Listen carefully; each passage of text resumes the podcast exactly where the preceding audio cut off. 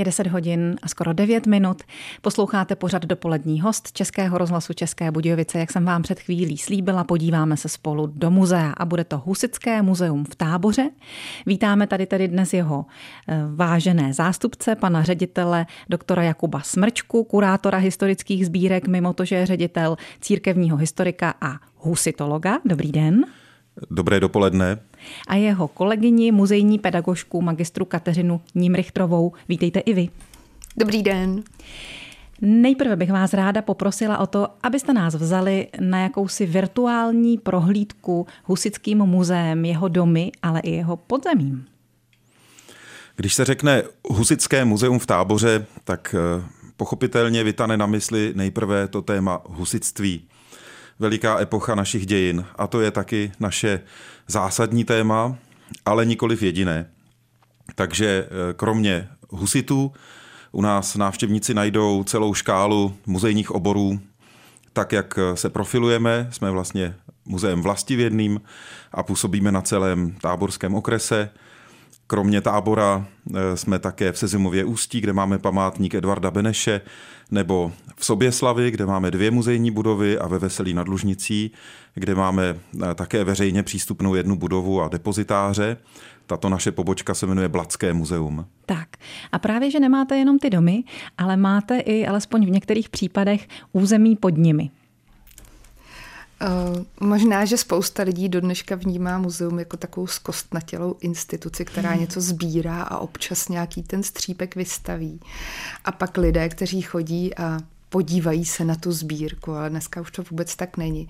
Jde hlavně o to, jak eh, co nejatraktivněji ty obsahy zprostředkovat lidem. Proto muzejní pedagogika je přímo jako obor, který zastřešuje všechny ty doprovodné akce, které k, k těm sbírkám jsou, ať už jsou to přednášky, mimořádné prohlídky, komentované prohlídky, ale i kurzy, workshopy a potom samozřejmě ta muzejní pedagogika, to, co nabízíme školám, aby přišli do muzea a za úplně jako krásných podmínek se vzdělávali a kultivovali prostřednictvím těch sbírkových předmětů.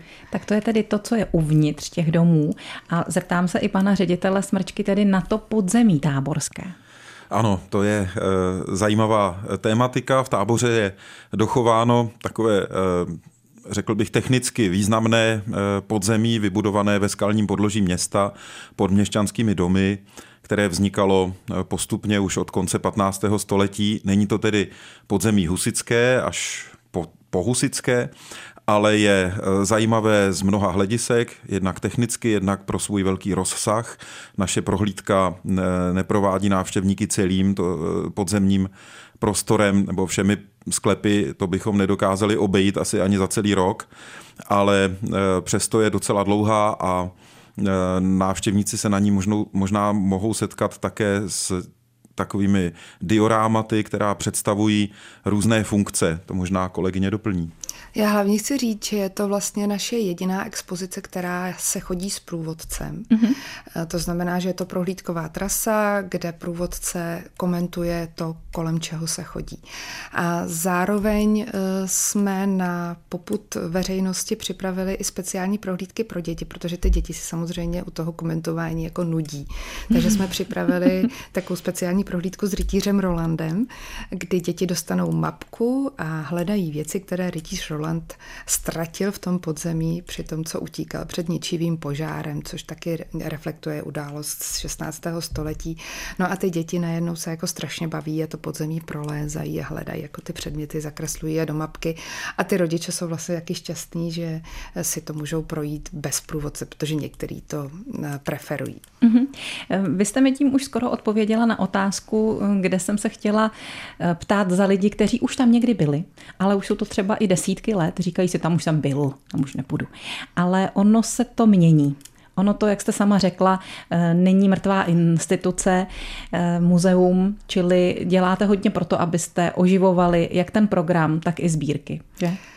Je to tak. Eh, musíme rozdělit vlastně, jednak jsou v muzeu expozice, to jsou stálejší projekty, minimálně na 8 až 10 let, mm-hmm. a pak jsou krátkodobé výstavy. Tak to je jedna jako dynamika v tom vystavování. A pak jsou samozřejmě ty doprovodné programy, které i stálé expozice nebo stálé projekty oživují a přibližují, zatraktivňují. A, a pořád dále. nějak mění. Tak si a o tom budeme povídat mění. dnes dopoledne s našimi hosty Jakubem Smrčkou a Kateřinou Nimrichtovou. Za chvíli dál. Český rozhlas, České Budějovice, rádio vašeho kraje. Rádio našeho kraje dnes hostí dva lidi, hosty z Husického muzea v táboře, doktora Jakuba Smrčku, ředitele tohoto muzea, této instituce a magistru Kateřinu Nimrichtrovou, mezi muzejní pedagožku. Promiňte, omlouvám se. Takže zmínili jsme, že součástí života muzea a toho, co se v něm mění, jsou třeba výstavy. Povězte nám o tom, co tam máte teď. Aktuálně nabízíme výstavu Mistři cechů oděvních, která, eh, jak trošku název napovídá, eh, se zabývá oděvními řemesly v minulosti.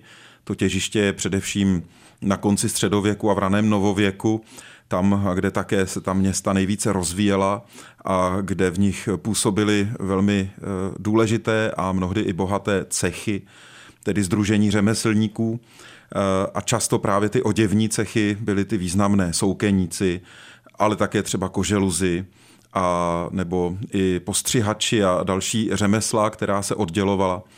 Je to výstava, která představuje tvorbu oděvů, anebo i součástí těch oděvů od počátku, tedy od vzniku nějaké příze, eh, od zpracování vlny anebo dalších eh, materiálů, jako je len a podobně, až po Eh, práci s tím utkaným plátnem, jeho barvení nebo bělení eh, a potom do krejčovské dílny, kde vznikají krásné oděvy.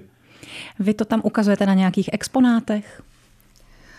No, Tahle výstava je sama o sobě velice atraktivní. Samozřejmě, že exponáty z našich sbírek tam jsou, ale tahle výstava je představená jako formou devíti diorama. Každé to diorama má v sobě figuríny a přímo to řemeslo představuje v tom procesu. Mm-hmm. Takže to je skutečně jako samo o sobě hodně atraktivní. Ale Zrovna tahle výstava je takovým zářným příkladem toho, kolik doprovodných akcí se k takové výstavě může udělat. Máme každý měsíc nějaké oživené řemeslo a každé to diorama ožije živým člověkem, který to řemeslo skutečně představuje, jako předvádí. Jsou k tomu samostatné, samoobslužné eh, pracovní listy pro eh, zájemce z řad náštěvníků, jsou k tomu komentované prohlídky a pak samozřejmě ten program pro školy přímo, kdy si škola přijede, objedná si ten program a s lektorem si tu výstavu projde a skutečně se něco naučí. Takže si tam i něco zkusí? Může třeba... Ano, ano. Běžný návštěvník si tam může vyzkoušet na třech místech, ano. může si tam zkusit vyrazit eh, do kůže raznicí takový pásek po vzoru pasíře Prokopa, eh, pak si může ošahat různé ty materiály, ze kterých se příze dělá. Mm-hmm. Na konci si může zkusit obléknout panenku ze zbytků látek, které tam jsou. My jsme mysleli, že to je takový jako, taková znouzecnost, ale když jsme zjistili, kolik těch panenek už tam máme, to si většinou z nich odnesou domů, ale kolik nás my tam už nechali, tak už tam máme takovou výstavu uvnitř výstavy výstavy z těch oblečených panenek papírových, velice krásnou. No a pak se samozřejmě pracuje s těmi pracovními listy. Mimochodem jedna věc je, že ta látka byla kdysi velice drahá, byl to velice drahý materiál a snažilo se stříhat ty střihy tak, aby se co nejméně prostříhalo. A jednou z těch aktivit je, jak děti mají na A4 poskládat uh, střih kabátce tak, aby co nejméně prostříhali, aby se tam jako vešli. Aby se tam všechno vešlo. Takže to je třeba jedna z těch aktivit, kterou Takový dělají. Tetris pro ty současné ano, děti. Ano, Pane řediteli? Já bych k tomu rád doplnil ještě takovou eh, odbornou složku. Jednak eh, ta výstava je pro nás opravdu výjimečná tím, že je velmi rozsáhlá, velmi eh, jde do hloubky a ukazuje nádherné repliky a to už bylo i řečeno, figuríny těch řemeslnic a řemeslníků jsou oblečeny do replik opravdu historických oděvů, které jsou popsány, takže se tam můžeme podívat na to, co lidé v minulosti na sobě nosili při práci a na té výstavě nejvíc práce odvedli lidé ze Združení historických řemesel Danar, s kterými jsme spolupracovali. Oni vytvořili také repliky různých nástrojů nebo i výrobků, které odpovídají archeologickým nálezům. Ty tam také vystavujeme, takže si lidé mohou porovnat to, co najdou archeologové jako pozůstatek té dávné historie, ten originál, třeba zbytek nějaké kožené obuvy, přes kupásku nebo zbytky tkanin, a e, materiál, který je schodný, je vytvořen úplně stejnou technologií, stejným postupem, ale je nový. Tak... Já možná se teď zeptám vaší kolegyně, jakožto ženy, když srovnáte vy ty materiály a střihy e, tehdejší a současné, jaké na tom shledáváte klady nebo zápory, jaké by bylo to srovnání? Každopádně bych ocenila ten přírodní materiál, mm-hmm. který je. Eh, když jsme eh, procházeli s Danarem tu výstavu, tak jsem se dozvěděla spoustu zajímavých nových věcí, třeba ohledně vlastností sukna eh, vládky, která je z vlny, jak neuvěřitelné termoizolační vlastnosti to sukno má. Hydroizolační a tak dále. Přesně tak. Ale teď ještě bylo velice zajímavé vidět, jak jaké barvy, jakou škálu barev v tom středověku nebo v tom raném novověku ti lidé používali. Eh, o tom by se nám dneska mohlo zdát, jak si té krásné barvy se daly vyprodukovat eh, prostřednictvím přírodních materiálů. Ale teď jednu takovou perličku. Eh, jako žena jsem velmi vnímala, když byla u nás nedávno skupina od expertů ohledně jedné, jedné soutěže, tak ty dámy velice oceňovaly boty mm-hmm. které byly ušité a říkali, a to tyhle ty boty, ty jsou jako, to, to, to je nějaká novinka, ty jsou ze současnosti. A právě lidé z Danarují říkali, že ne, ty jsou šité jednak podle těch starých technologií a že to jsou skutečně modely podle té staré a dobové ikonografie. A to jsou boty, které byste dneska s chutí vzala a neměla byste vůbec žádný jako pocit, že jsou staré. Výborně. No a kromě toho, že nabízíte výstavu, že si na ní lidé mohou leco zkusit, tak jste k tomu vydali i velký doprovodný materiál. Vydali jsme k výstavě e, publikaci, které bychom mohli technicky říci katalog, ale nakonec ta kniha vlastně přesahuje formát běžného katalogu, protože obsahuje obrovské množství informací, ilustrací a fotografií, eh, které mohou vlastně představovat toto téma dál. Eh, rádi pozveme všechny návštěvníky a možná třeba i budoucí modní návrháře na tu výstavu fyzicky, ale ona trvá jenom do 10. dubna do Velikonoc, takže pokud by se na ní chtěli podívat i potom, ta kniha jim zprostředkuje všechny eh, informace, po případě jsou tam i odkazy na odbornou literaturu. Je tedy udělaná tak, že může zaujmout eh, jak lajky, tak myslím potěší i odborníky. Takže teď jsme se vypravili na výstavu Mistři cechů oděvních. Prošli jsme si ji spolu taky virtuálně. Kde jsme se pohybovali, kde ji lidé najdou? Tato výstava je v naší asi nejvýznamnější nebo nejnápadnější budově ve Staré táborské radnici na Žižkově náměstí v Táboře. Já bych ještě chtěla touhle cestou pozvat právě školy, aby neváhali a objednali si edukační program, který je k téhle výstavě připraven a do stejné doby, to znamená do toho začátku dubna, je ještě k dispozici protože si můžou letos zkusit. Zkusila vy jste si třeba uh, upříct vlákno? Nit? Ano, zkusila. Eh, je to velice náročné, pokud nemáte ten grif v ruce, tak se vám to bude, eh, tak se vám to bude trhat a motat a budete používat prostá slovíčka, protože vůbec nebudete chápat, jak to, že ta dáma z toho danaru to veme do ruky a vytváří krásné tenké vlákno a vy uděláte takovou tlustou šňůrku, která má asi 10 cm, jste ráda, že ji máte a nakonec vám to vřeteno upadne. Hmm. Tak. A když si potom představíte, kolik metrů až kilometrů toho vlákna bylo potřeba k upředení potom látky a k tomu, aby se z toho ušil jeden jediný kus oděvu třeba, tak je to zajímavé si to osahat a všechno tohle zjistit. Tak i o tom je aktuální expozice v Husickém muzeu v Táboře, odkud k nám dnes dorazili naši hosté. Český rozhlas, České Budějovice, rádio vašeho kraje. Znovu se teď vrátíme do Husického muzea v táboře, ale možná třeba i do Soběslavy, Veselí nebo Sezimova ústí, všude tam, kde Husické muzeum působí. A zeptám se tedy na další výstavy, které nabízíte.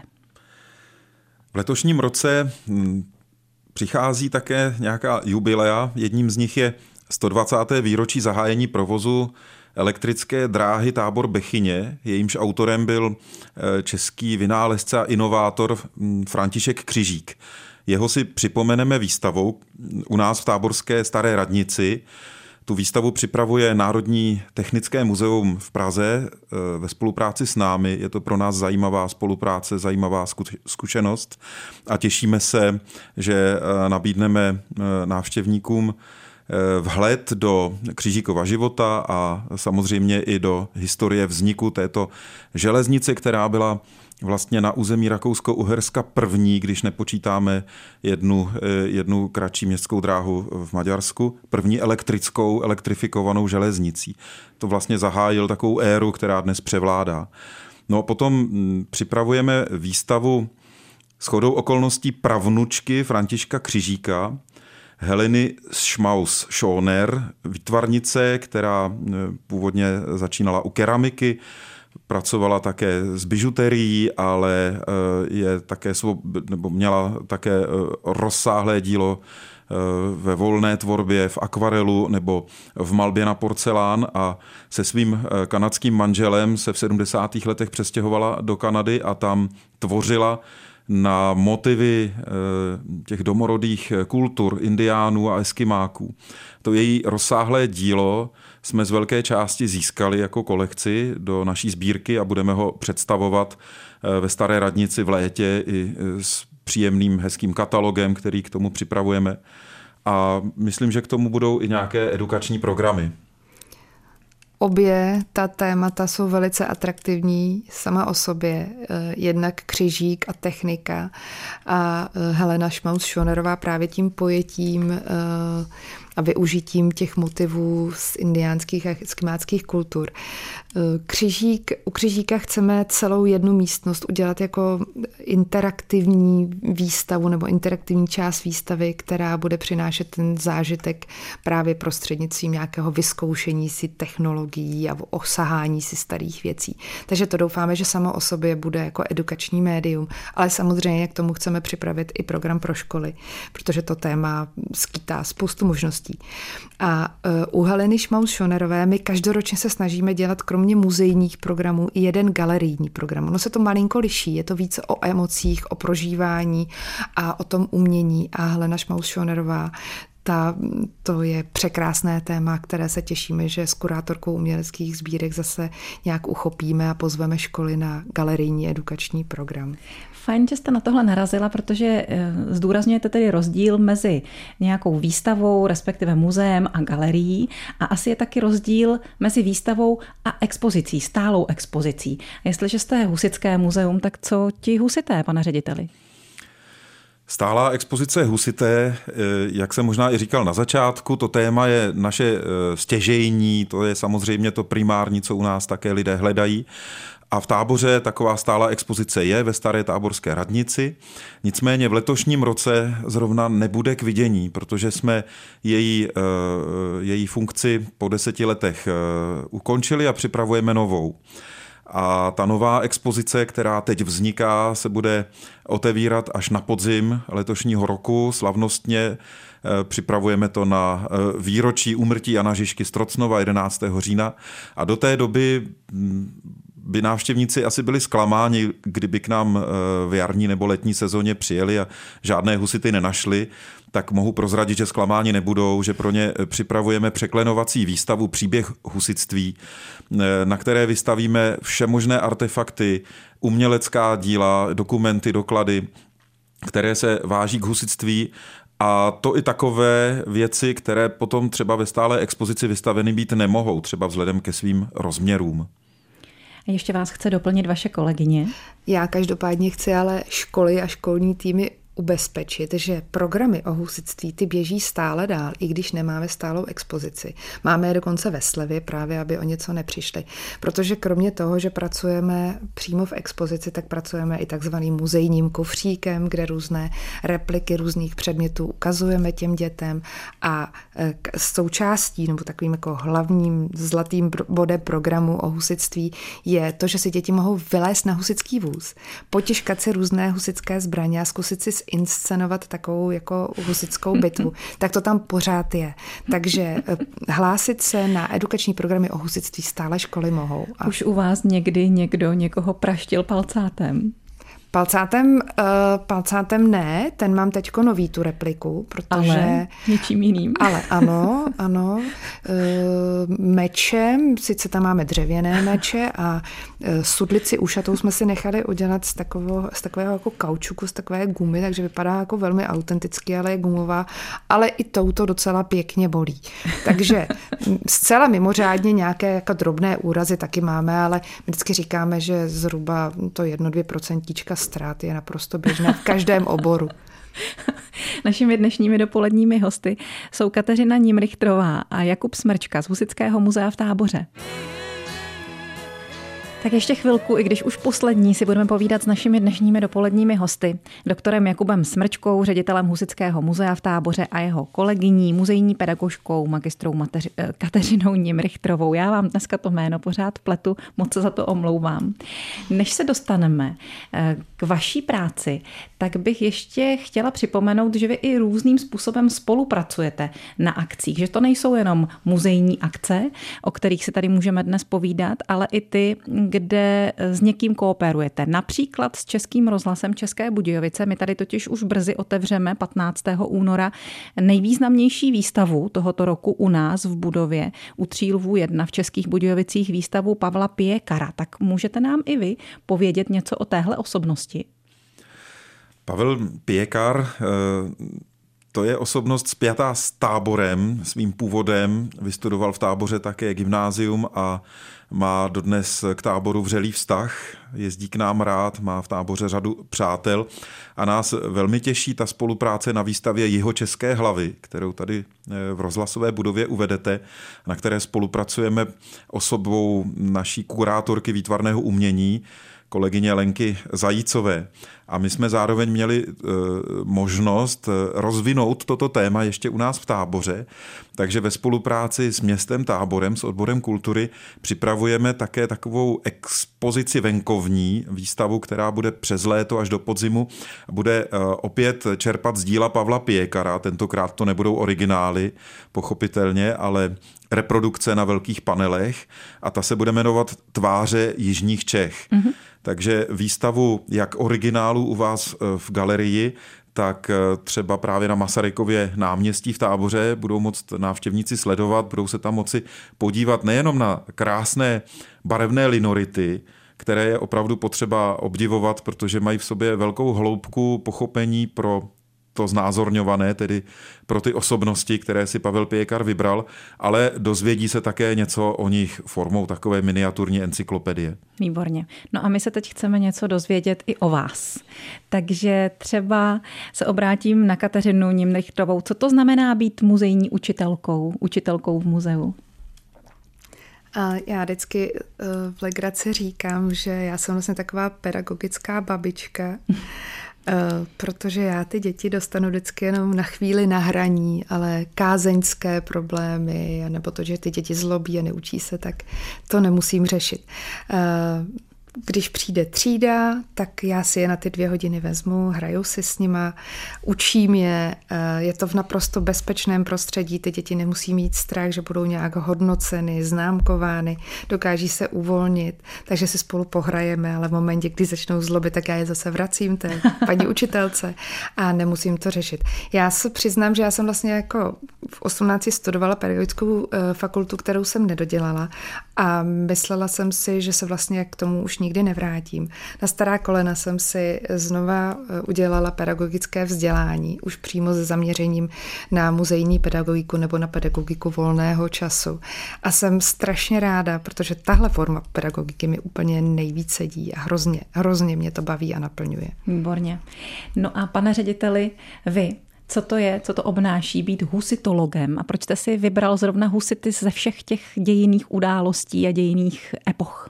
Já vám za tu otázku děkuji, ale ještě chci prozradit na Katku něco, ano. protože eh, kromě té muzejní pedagogiky ona je také vedoucí oddělení, které má právě na starosti péči o eh, blaho návštěvníků a dělá tu svoji práci i v tomhle ohledu velmi dobře, za což jí děkuji, protože je to pro nás velmi důležité, aby se návštěvníci v muzeu od prvního okamžiku cítili dobře.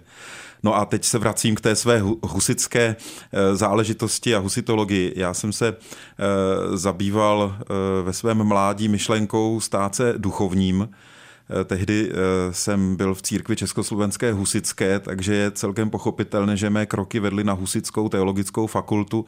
Tam mě velmi zaujala historie, ostatně ten zájem mám po svém otci a tak jsem se církevními dějinami zabýval až do doktorátu a e, nakonec jsem zakotvil v jiné e, denominaci ve starokatolické církvi, která je ovšem také e, kališnická v tom smyslu historickém a navazuje na tuhle tu část české reformace, takže pořád se v tom pohybuji.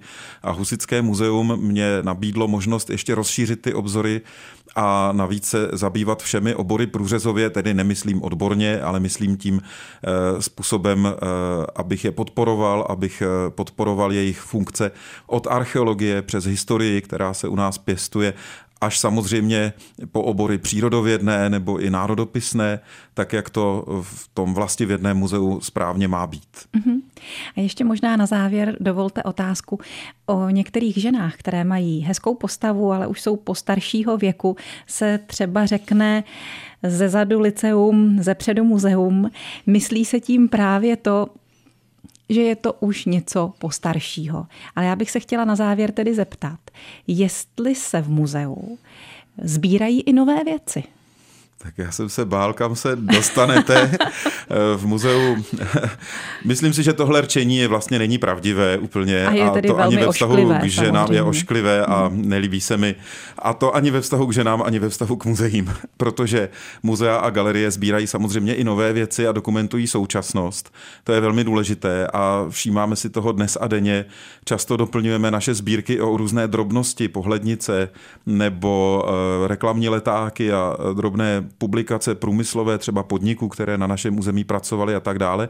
A uh, už to v té sběratelské rovině má svoji cenu a hodnotu, když je to 50 let staré a podobně. No a když takové věci budeme eh, sbírat včas, tedy v době svého vzniku, když se nebudeme bát schovávat i ty možná někomu mm, jako odpad připadající letáky, které se objeví eh, v poštovních schránkách, abychom zachovali eh, těm budoucím generacím pohled na dobu, ve které žijeme dnes, tak tím velmi pomůžeme těm, kdo po nás přijdou. Tak děkujeme moc za to, že jste nás oba zavedli do muzea, že jste nám představili svou práci i něco z toho zápalu, který eh, k ní chováte. Našimi dnešními dopoledními hosty byli Jakub Smrčka, ředitel Husického muzea v Táboře a jeho kolegyně Kateřina Nimrichtrová, která se tam jako muzejní pedagožka věnuje edukačním programům, ale jak jsme slyšeli, je to i takový muzejní ombudsman. Mějte se hezky. Naslyšenou někdy příště. Naschledanou.